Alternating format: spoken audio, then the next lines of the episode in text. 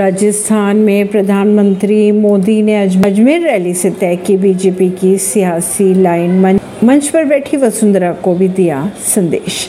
PM ने कांग्रेस के मतभेद पर तंज कसते हुए भाजपा नेताओं को इशारों ही इशारों में एकजुट रहने के संकेत भी दिए। उनका इशारा साफ़ था कि पोस्टर वॉर और शक्ति प्रदर्शन से दूर रहे और जनता के बीच जाकर काम करें।